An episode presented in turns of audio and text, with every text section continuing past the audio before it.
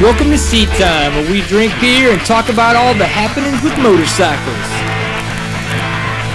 Alright, welcome to Seat Time, everybody. Brian Pierce here, episode 60. I'm trying to bring in as much energy as possible. I feel a little under the weather. I don't know if it was the trip to Germany. Maybe it was something that Jason Hooper gave me when we pushed our beds together. I'm not too sure, but the good thing is that we could talk about it tonight because Jason Hooper is my guest. Jason Hooper, how is your evening going, kind sir?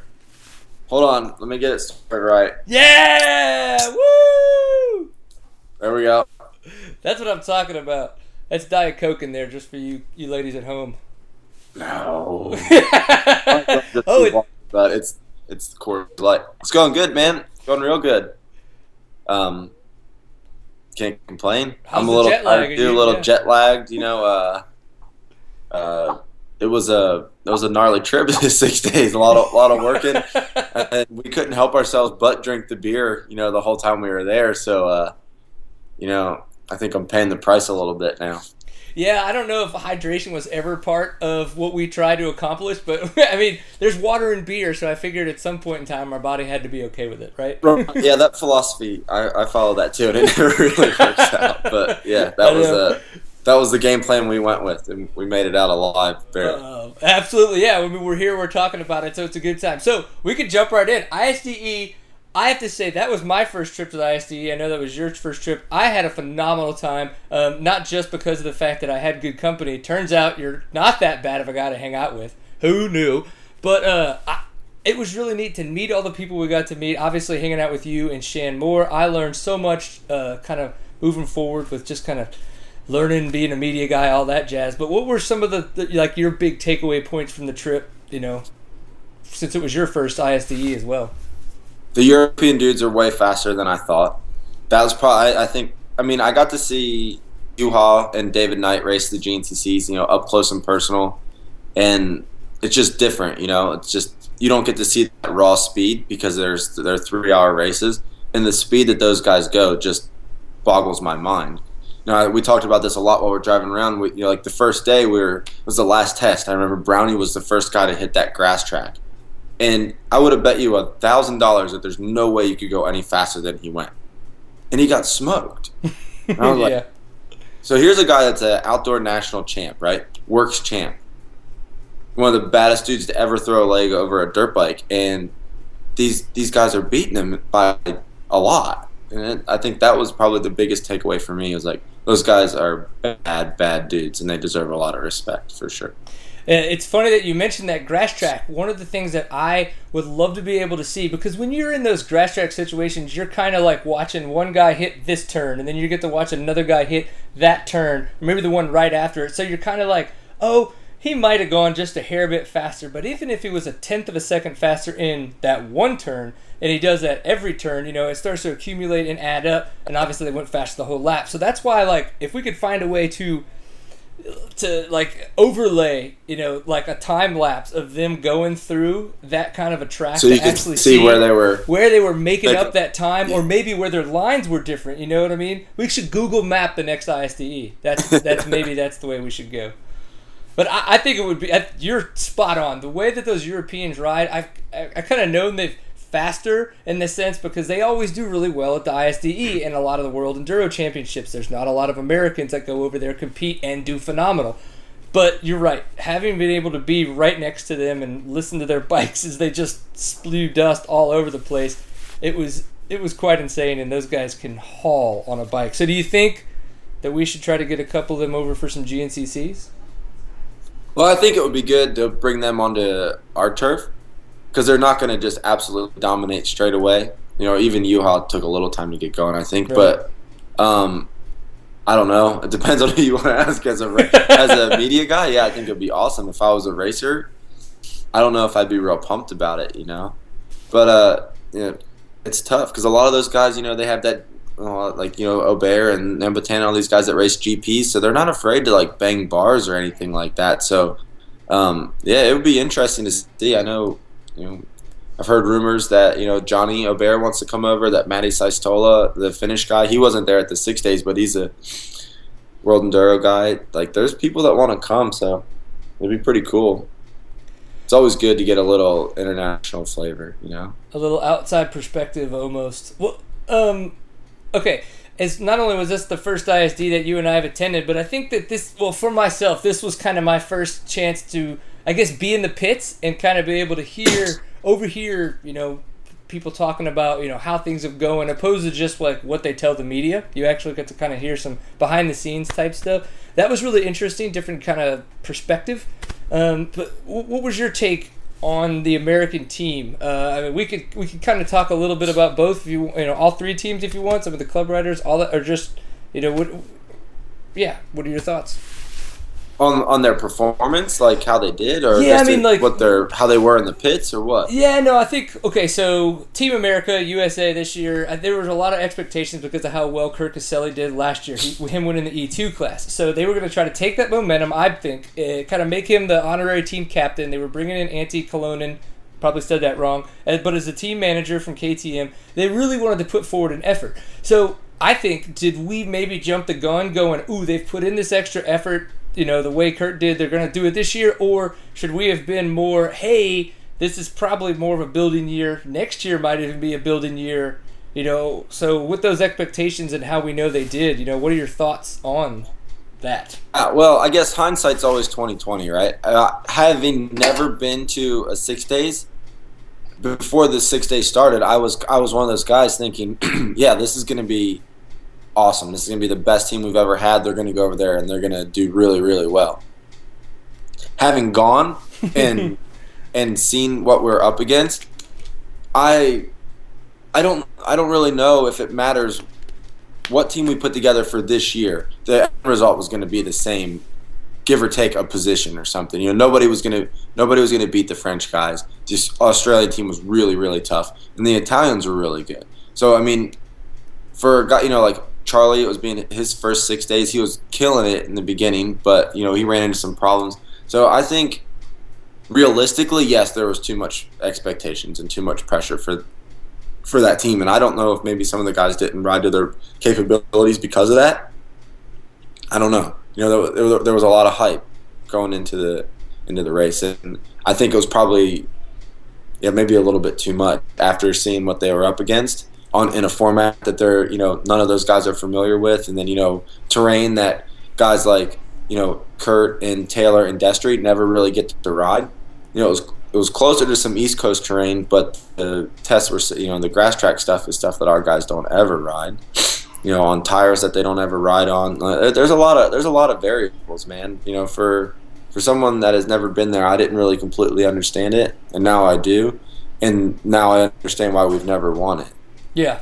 You know, uh, it, it's hard. You know, we're we're going over there and we're playing their game on their terrain with you know bike set up and stuff like that. That's the you know that's their that's their deal. You know, got World Enduro guys that race. You know, they're racing the same bikes they race every weekend with the same tires in the same format. You know, obviously the transfers and stuff they don't do that at a World Enduro, but the special tests and yeah. stuff is exactly the same. It's it's going to be a tall order for, for us to put together an American team that can that can win. That's for sure. Yeah, and one of the things that yeah, I took away from a post on Digital Off Road uh, today was the one with Andrew DeLong, um, and, and he you know made it very clear that he by no means wanted to jeopardize how he could do at the six days. Um, you know, thinking, oh, I need to stay healthy for my you know chance at an XC2 championship. But at the same time, he knows that that is lingering in the back of his mind. So when this is something that this, well, this is not, you know, our team's job. Uh, not, not that it is for the uh, some of the European teams, but they're much closer to home. They're not going to, you know, wind up coming home and have to get stuck in a cast and not be able to race and things like that. So I, I think for us to be able to say two, three years down the road, we need to have a team together that's going to do this. They almost need to be kind of together now, training, figuring that kind of stuff out, and then maybe having that off year so that they could concentrate on the ISDE. Would that ever actually happen? Probably not. Probably you know? not. Yeah, but I mean, I think you know, kind of what you're, you're talking about, Andrew and Thad, and these guys that are getting over there on the junior team, doing really, really well, is only going to help our oh, chances absolutely. down the down the line. You know what I mean? Now, imagine how well would have, would Charlie Mullins have done if this was his fourth six days? You know, if he had raced a bunch of them on the junior team and he was, and it wasn't such a new experience.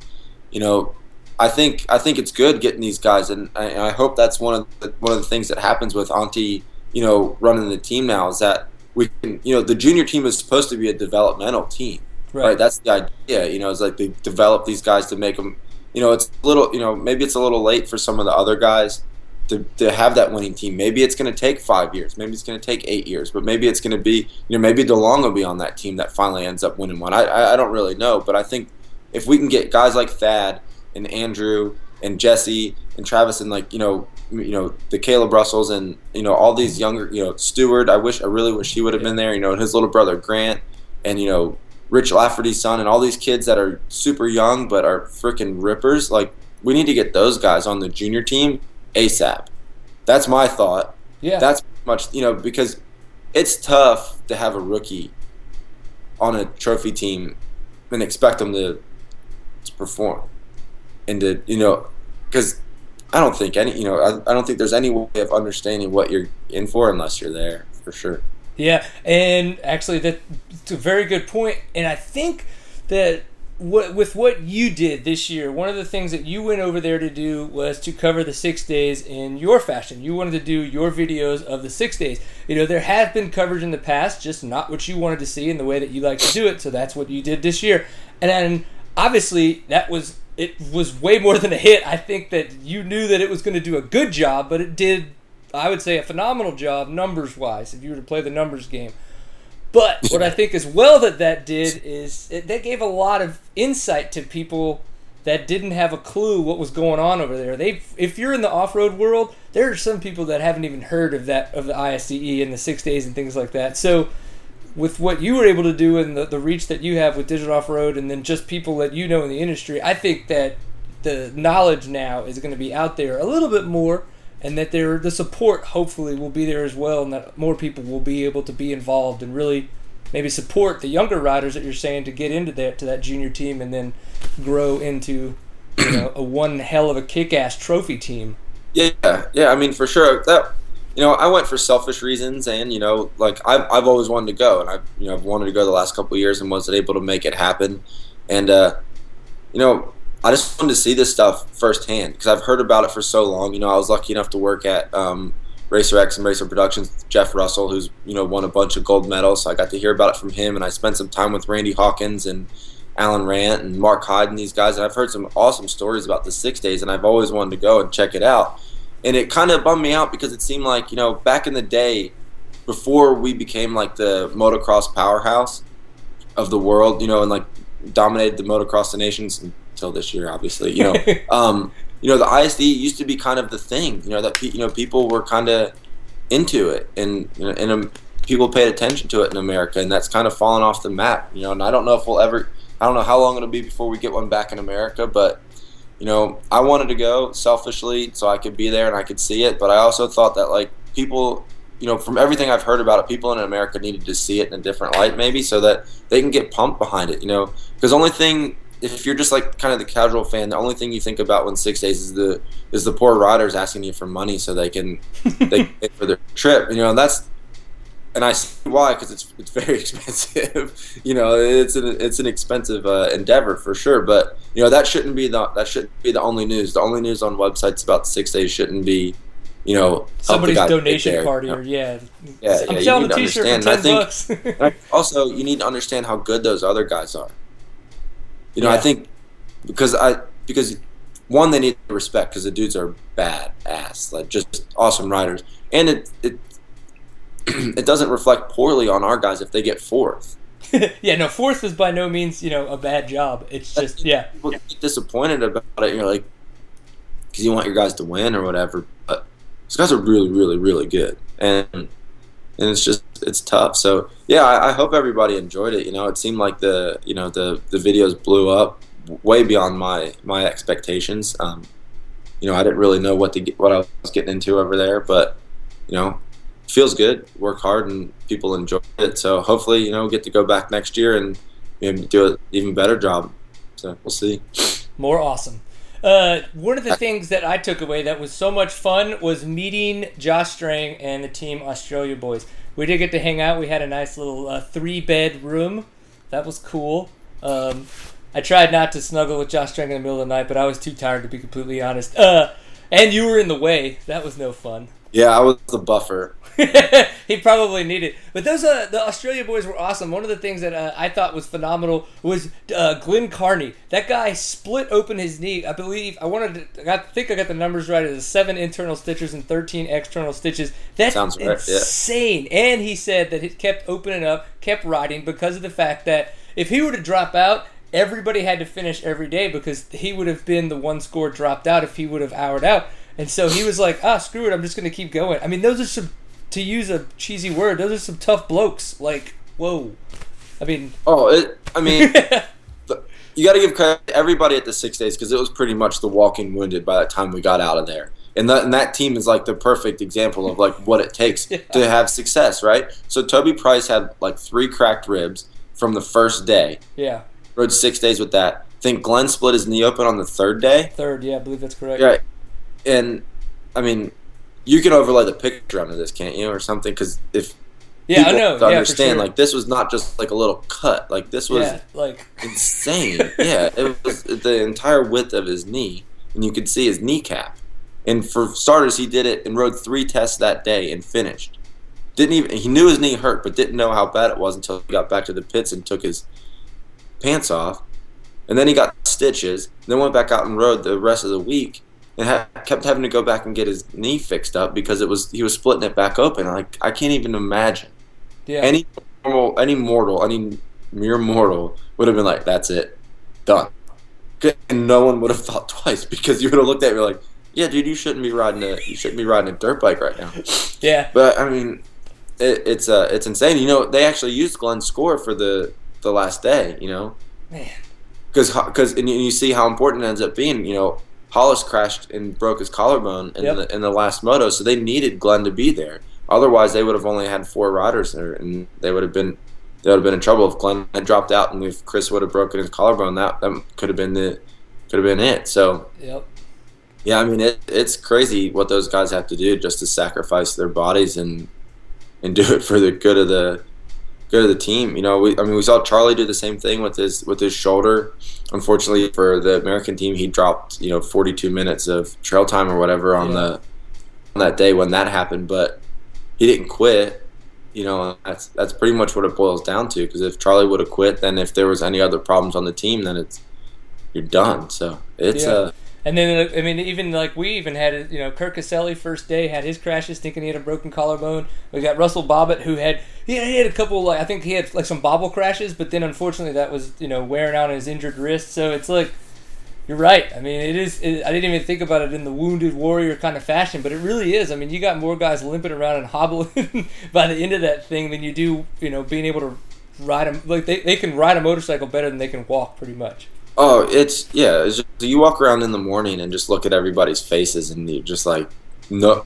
After day three, no one is having fun anymore. You know, it's just, it's uh, it's brutal. But yeah, you were talking about the Aussies. You know, everybody knows I'm I'm friends with Strang and those guys, so I'm trying not to be too biased. But we talked a little earlier about kind of the vibe in the pits, Yeah. and there's no more bigger difference between the Australian team and like the American team. Yeah. You go to the American team pits and it was so serious.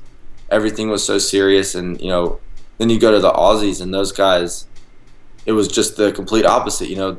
Toby's hobbling around like barely almost crying cuz his ribs are hurting, but then he'll just start laughing and cutting a joke, you know. And the, I think I think it kind of you know like I think maybe that boils down to like the pressure and the expectations for, on that American team. Like I think everybody kind of felt it, and if they admit it, I don't know. But it seemed like it was kind of like that looming thing all week was that this is supposed to be the team that does really well, and it got off to a bad start. And it was like, you know, Charlie looked like he was going to be the guy, and Taylor was stepping up, and then, you know, after Kurt's first bad day, and then I think that has a lot to do with it too. You know, the Aussies had a good start, even though Toby crashed as a team, they were doing really well, and that you know that relieves the pressure a little bit. You know, with you know Kurt's supposed to Kurt's the backbone of the American team, and he you know he gets hurt early on. That kind of you know he's put you know that kind of sets the tone, end up setting the tone, I guess, for for the Yeah. trophy team, and it, it wasn't really wasn't good. Yeah, it was unfortunate to see that. I did get to meet Kurt Caselli though. That was a big highlight for me. Everybody knows that I'm a big fan. Now, Yeah, maybe. like fleet. Yeah, well, I don't know if it's totally complete, but at the same time, at least uh, right now, I've got 2012 done. I could go to sleep and wake up 2013. Father to son, and you had and you met Kirk. It's like, Shit has gone perfect this year. okay, but uh, before we move on, we're going to talk a little bit about some of the stuff that's gone on with Kawasaki from what we understand it as of now. But Yeah. before we do that, I do want to say thank you very much to Moto Tassinari. I do. I'm repping their shirt right now. They're our sponsor of Seat Time. Can't thank them enough. If you want to add some more power to your bike, I'm going to come up with my own slogan. You should buy their product, and that will do it. No, seriously, those guys do a lot of work to make sure that your engine is sucking it and blowing it as perfect as it can to make sure you're going faster. Okay? Yeah, that's what's happening. Yeah. MotoTassinari.com. Please go check them out. Thanks for your support on Seat Time. Okay, one of the things that did come across in the pits while we were at the ISDE, while talking to different Kawi riders and things like that, was that the possibility of the off-road team uh, being dismantled. Now, uh, rumor has it, uh, through some more reliable sources of Destry Abbott's Facebook post and some other things that people have mentioned, that seems to be what has happened. I haven't seen an official um, statement from Kawasaki. Have you, Hoop? Uh, the closest thing is there. There was an article on Cycle News with some quotes from Jason Smeagol Okay. confirming that it's going to happen. So it's a it's a done deal. Um, it's a bummer. Yeah. Okay. So obviously that sucks. Now, uh, my first thing is, is is it just at this point in time is it just completely unprofessional and not cool to let to just not say anything? Like you were talking about, like with what Suzuki did in your article that you wrote. They just Suzuki just didn't say anything. Oh, okay, you know, or official. Um, and at this point in time, everybody knows knows you know, but there has been no official official release. Is that just an unprofessional way to handle this situation, or is it okay just because it's dirt biking? Man, yeah, I, I don't think it's a very professional way. I think it's. I mean, it's obviously that they didn't make this decision overnight. You know, this is something that's been coming. You know, the writing was kind of on the wall. You know, it seemed like. And from what I've heard now, I think those guys at the six days pretty well knew what was going on. They just weren't. They really couldn't say. That's kind of what I've what I've heard Yeah. from talking to a few people. So, you know, this decision's been made for quite some time. And by the time you know, so it wasn't made official. It hasn't really been made official yet at all, but the news is all over the place. So yeah, I, I, I think, at this point that be a good idea to just just put it out there because it'll end speculation. You know, 'cause that's all that's all that's going to happen now is everybody's going to wonder a bunch. You know, what's going on? Is Is, it it because because, of Villopoto? Is right. it because of bike sales? Is Yep. it because they're in series that nobody's really paying attention to? I don't. You know, and there's not going to be any clear answer. And the longer you let the message boards run wild and all that, then you know people are going to f- pick one story that's the best one and run with it, whether it's true or not. And then so if the you know, so say it isn't the Villopoto thing, but that's going to be the hot story for now because kind of makes sense, right? Dude Yeah. just That's held out forever, got money. a whole bunch of money, and then the the off road program's gone. Well, maybe it wasn't that. I don't know. But if if if they say it in a press release in three weeks from now, nobody's going to believe it. Yeah, because then at that point they're just like, oh, we know what we don't want it to be, so we're gonna say it's not that. Right. Yeah. So yeah, um, it, it is it is you know you've been in the East Coast your whole life. You've raced in the Loretta Lynn's, all that kind of stuff. You've been involved with GNCC Race Productions that for a very very long time. I noticed that you have a really good memory as well. So that's why it's good that I that I wanted to talk to you about some of this kinds of stuff because you've seen and you can remember a lot of the teams that come and go um, and how they enter and exit. And I mean, is this going to be the continuous thing? Do we think that you know that there's going to be more Chad Reed type teams where they're going to find a way to get maybe just a little bit of privateer help? And it's like, hey, if we do really good, can we work our way towards some factory support? Um, you know, how are we gonna how are we gonna move forward? How are off road teams and off road racing gonna move forward if there is no factory support? I mean, obviously KTM's there right now, but where does it go? Yeah, man, I I don't really know. I mean, it seems to be kind of the trend right now on the East Coast. We have a couple of independently wealthy people that are into it that are, you know, wanting to start teams. Um, I it's unfortunate that that's what it's come to, but thank God those people are still around. That you know that have been able to make a decent living for themselves and still have a you know have a passion for the sport and want to put back. You know, we, I think we kind of talked about this when we were you know we were on the trip. You know, ten years ago, off road guys made a lot of money. Right. You know, made made pretty good livings. But then, you know, as the economy went down, you know, the salary started going down, the number of rides went down, but the people still kept racing. So for a while there, you know, the the, the guys were making this much, but now they're making this much, but they didn't quit. So then the factories would figure out, all right, we're cool. We're just going to keep paying you. We're going to keep paying you this. We're not going back to what you made in, you know, 2002. Yeah. Because you're still going to you're still going to race for us either way. And I think that's what's going to be the problem here too. Is the guys are still going to race. You know, some of these guys might still race Kawasaki's. We've already seen some press releases about it. Well, if you're still going to buy Kawis from them, and race them in the same series that they were supporting you in, it gives them no incentive to to support you. Yeah. Yeah, at least that I'm I'm not an expert on this stuff, but that's kind of the way that's kind of the way I see it. You know, it's like, oh yeah, Cal, you paid me and gave me bikes for ten years, and then you decided you're gonna bail, and I'm just gonna keep I'm gonna keep buying your stuff and keep racing with it anyway. I don't know, I don't know. Like, I think that's why you see like KTM's not gonna go anywhere because people are so you know they're loyal and the and the people are so loyal to them. You know. Yeah. No, I totally agree, man. There are people like you, you. There are people now that bleed orange when you know, say in the '80s and '90s and stuff, they would have they would have bled one of the other four colors, you know. But I think you see now more of a brand loyalty to KTM, and I I am one of those people now that have transitioned. You know, I was riding Yamahas for a really long time, and I was like, I'm gonna try this. I've been having some issues. I'm gonna try the whole KTM route, and I, I couldn't see trying another bike. It, it, obviously, if I wanted to ride something, I could throw a leg over whatever. But I'm I know where I'm to put my money, and it's to be towards a KTM because I feel that they do they give back the most, um, just help and fun and you know good time. I'm kind of I'm kind of up in the air. Like I, I don't. It just is like a er, like off road guy. I think I want to believe that it was the Ryan Villopoto fault, but it, I don't. I don't think that he was like you know what I see an ability to rape Kawasaki for a lot of their money because I probably have a name that they can really use and want to have around. I don't think that that's the way it went down at all. Like, I'm not going to say it was Ryan Villopoto's fault. Now, maybe there was some of that to do with it because of the fact that KT or Kawasaki was like, well, we want to keep him. We know what he's going to ask. We got to keep some money from somewhere. And so that was a really good place to put it. But as you stated, it was not an overnight decision. This is something that's probably been in the tank for a handful of months, if not more than six. Um, yeah. Uh, you know, in the you think tanks anyway. So. You know, I mean, Cali's been kind of weird. You know, Paul Whibley won the GNCCs in 2009 on a Kawasaki, and it was more of more or less a privateer deal. You know, that was they had big contingency that year. I don't know if you remember, they had ten thousand dollars to win a GNCC. Jesus. That's when David Knight came over and raced snowshoe on a Kawasaki. Uh, yeah. Twenty thousand dollars in one day because it was a ten thousand dollars snowshoe purse and ten thousand dollar GNCC contingency. It's like it was crazy. Hell of a good so, day. But anyway, I think it was like bikes and parts. I don't. I think it was pretty much all that Wibbs got. He wins the championship for them, and the next year they're like, "Eh, sorry, man, have at it. We're we're not gonna we're not gonna sponsor you." Yeah.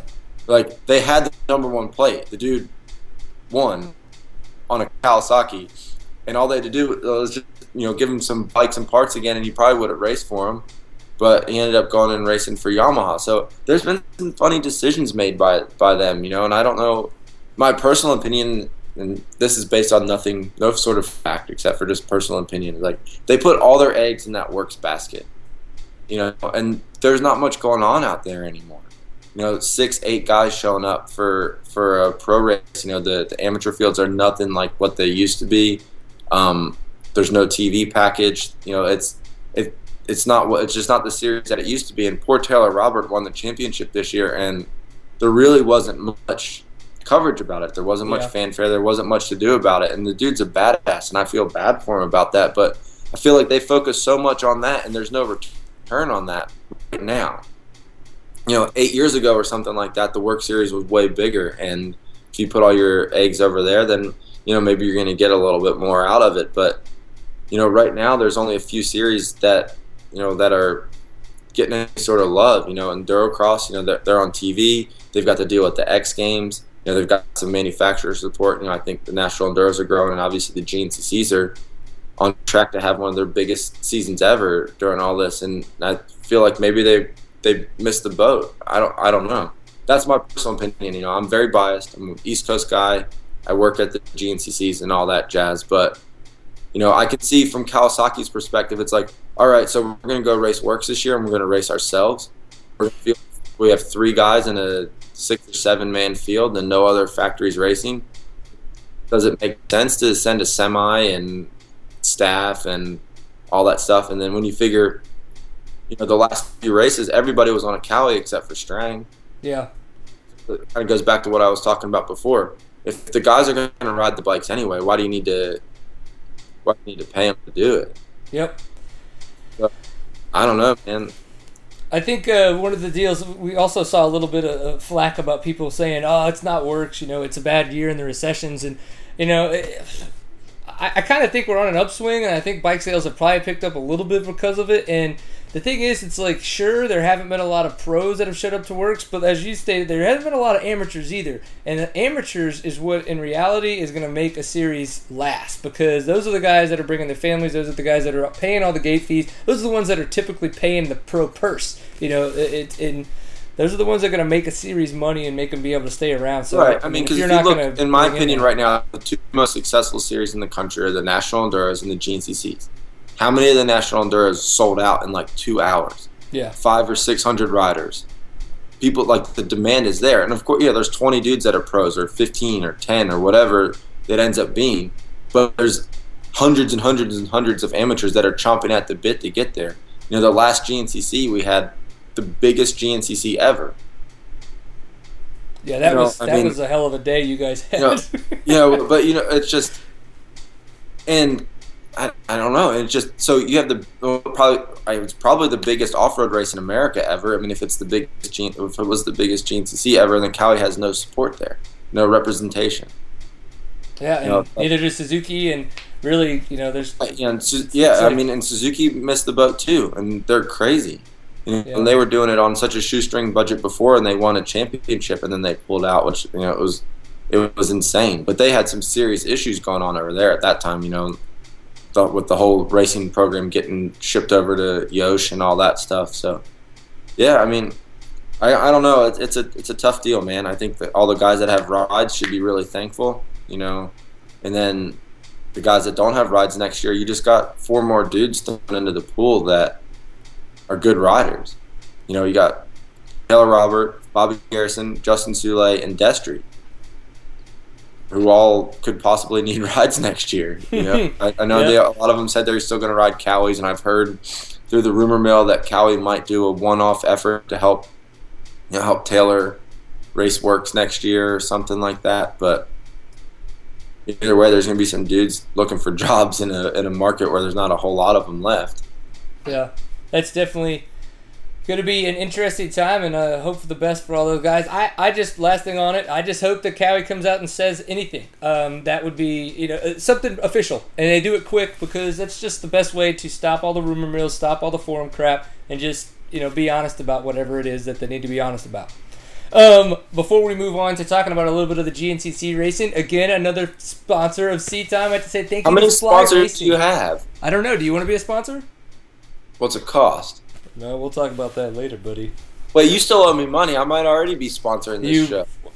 So this sponsorship, this Seat Time episode is brought to you by DigitalOffroad.com.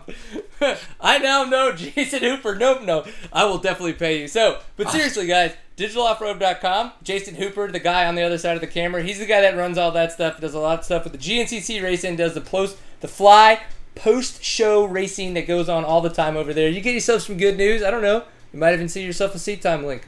Whatever. Go ahead. Check them out. Thank your real sponsor. I'm just kidding. Yeah, whatever. But that's okay because I got to say Fly Racing in there as well because they're a good sponsor of digitaloffroad.com. Uh, so Fly Racing, they are at flyracing.com. Luckily enough, the, the URLs work out well for all of our sponsors. They're pretty awesome dudes. They make some of the sickest shit ever. What? What? You're gonna say it? What? You just Yeah. They do. That's good. I'm just saying. Uh, what's really neat for 2013, they came out with the Hyperlight gear. I think this is going to be some really neat stuff. There's none of the plastic crap that can get in the way, get caught on everything. It uh, molds a lot better to so some of your knee pads and all that kind of stuff. Maybe if you want to wear some plastic underneath your jersey, you know, much better that way. Hoop needs another beer. Uh, Yeah, I just asked for one. he's, Come on, woman. he's feeling sober over here. Help him out. But so flyracing.com, thank you very much for your support, Dale Spangler. High five over the internet. You're a great dude. We appreciate it. Okay. Yes. So moving forward, GNCC racing this coming up weekend. We got the Enduro crossover in Denver as well. But Powerline Park, that is uh, you remember some of the craziest shit. I don't know how you do it, Hope, but it's awesome. So you're you're gonna have all the scoop on all this crap. Whibley's coming back. Whibley's trying to win it. Andrew DeLong's trying to beat out Stuart Baylor Jr. on the XC2 side. I mean, you can't really like predict anything, but what do you think's gonna go down if you were to not predict anything? Well, so here's the deal. Coming into last year, Paul Whibley had won three Powerline Park GNCCs in a row. Pretty good. Then St- last year. Kailub won and waxed everyone. Hmm. Killed it. All right. So there's a chance of rain. There's all sorts of variables out there. You know. So Whibley rides really well there. Kailub rides well there. Um, Thad got second there last year. I don't know if you remember. It was that crazy. Wibbs tried to pass him in the last turn. Oh, yeah. Blew into Oh, tree, yeah. and it was like insane. So Thad's riding some momentum. Had his first GNCC win. Killed it at the six days. But I know, I mean, I know Kailub's not very happy. You know, he's kind of losing the grip on this uh, this championship. I think he's 13 points behind right now. So I think it's gonna be a battle, man. I think it's gonna be. I think it's gonna be a Kailub Whibley, Thad Duvall, Charlie Mullins showdown, four way battle on the last lap. Nice. I don't know. I mean, it, it's it's a tough it's a tough one to call. You know, that track's got the it's got the big mud hole on the on the power line. Yeah, and that so- always can suck up so anybody. much which can kinda happen there, and especially yeah. there's a chance of rain. You know, over the weekend, if that thing gets sloppy, you know that's all. All it can take is, you know, one bad line there, one lap, and you're stuck for 30 seconds or a minute, or who knows. You know, I remember a few years ago, it was uh, let's see, 2009. Kailub won his first GNCC championship. He already had it wrapped up there. First lap, his mom points him a bad line. He buries her after the rear fender. Just steps off the bike and is just sitting straight up doesn't fall over, just stuck there. He just walks off. And that was the first lap, and like something like that happens, and you're done. Yeah. So uh, it, it's a it'll be an interesting race, man. You know, for the series and for the championship, it would be better if Kailub won. You know, that'll tighten things back up again. You know, if Whibley was able to get second, then we'd have an eight point championship. But uh, I'm sure Paul's not really hoping for that. So Right. you know, I was talking with uh, I was talking with Jason Weigandt about this earlier in the week. We were working on a TV show, and pretty much every year someone has a bad race in the GNCCs. You know, last year Charlie was lucky enough to make it all the way until the next to last round, the at Loretta Lynn's when his bike blew up. right. You know, the year before that, Strang made it all the way until the Ironman. He had already had the championship wrapped up, and he blew his bike up at the Ironman. So you know, the championship was already over. But you know, like historically, in the 13 rounds, somebody has a bad race. Wibbs hasn't had one yet. He's podiumed every single round. Kailub had his Florida race, which was awful. Yeah. So, I mean, we're gonna play the odds here. Is you know, is Wibbs due? Is he due for a bad one? Is that what's gonna take to tighten things back up, or is he gonna be like the first guy that somehow? I was talking to Weigandt, asking if he knows has anybody ever podiumed every single round of the series. We couldn't think of anybody else that has, so it's uh, it's pretty crazy, man. I'm excited to see what's going to happen. I wish I could be there. I did. Uh, do you know anything else? Have you talked to people about the possibility of any kind of live, uh, live, li- not just like live scoring, but like a, a live internet broadcast? Yeah, yeah. There's supposed to be a live webcast. And I don't know any details other than I've had to send someone a couple commercials for it. So I'm assuming there's going to be video. But this has never been done before. So, uh, Finally, people using the internet for the awesomeness that it is. I just don't get mad if it doesn't work because Right? there's Oh, always I that. will. I will. Yeah. I'm gonna be the first person with some kind of blog post about it Yeah. because I have that ability to just. Well, I didn't mean you. I just meant the fans in general, not to get mad about it. But Right.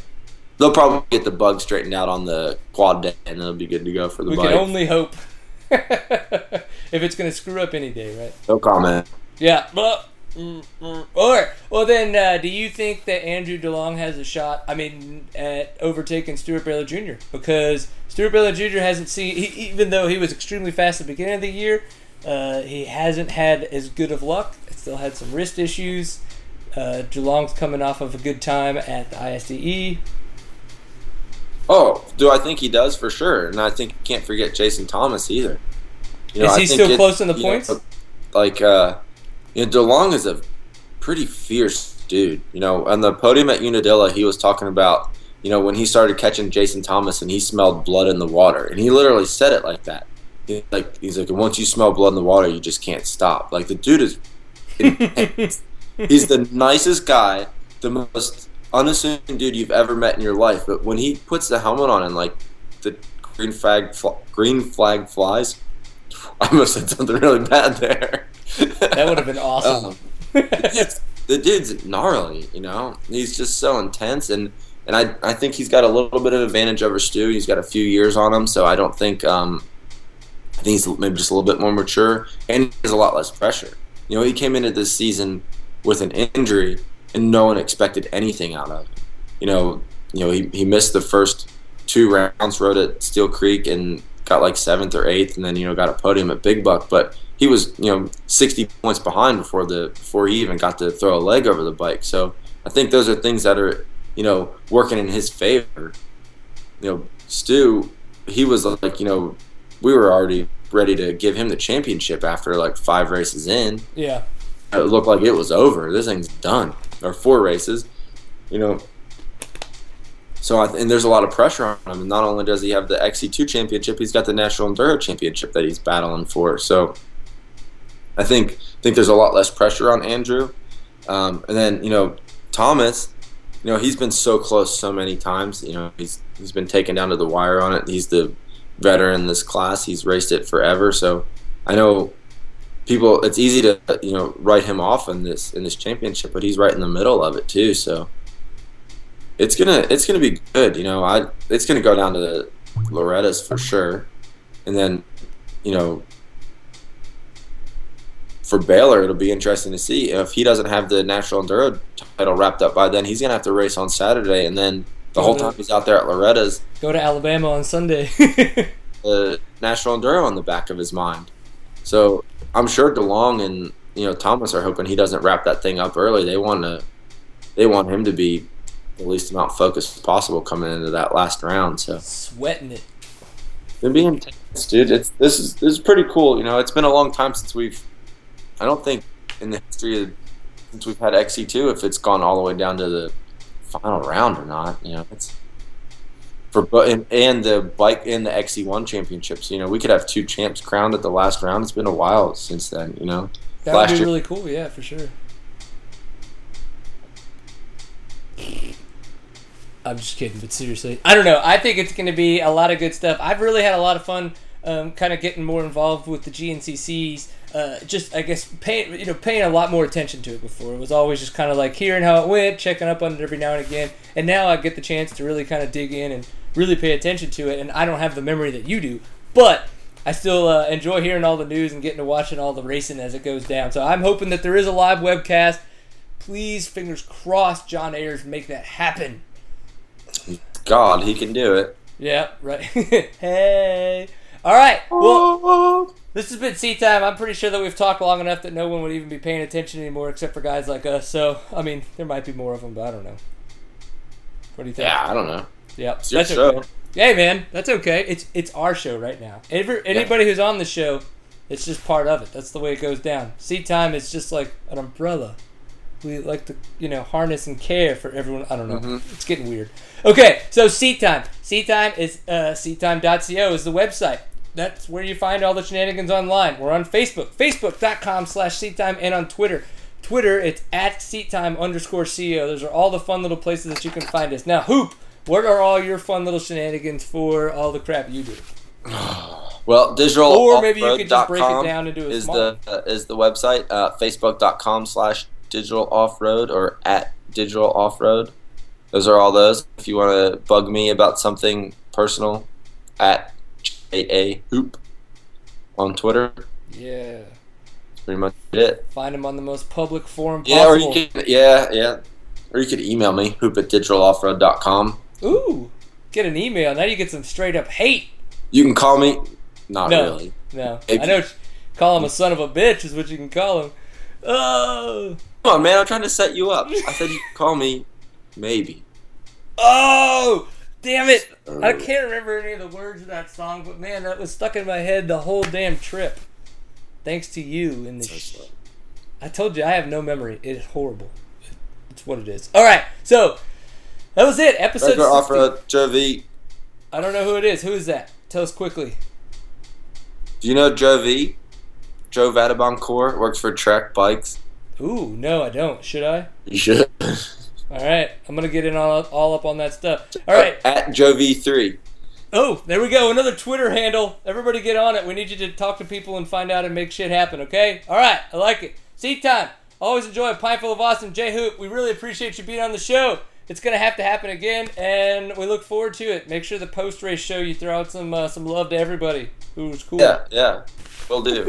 All right, Can't dude, it's take it taken easy. you 60 fucking episodes to have me on.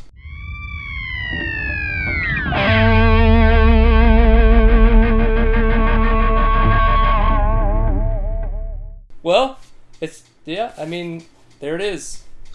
Now you're on. See, tell it's a pint full of water tonight. So just, you know, whatever happens, happens, and it's recorded. All right. So keep your clothes on if you want them on. Don't if you don't.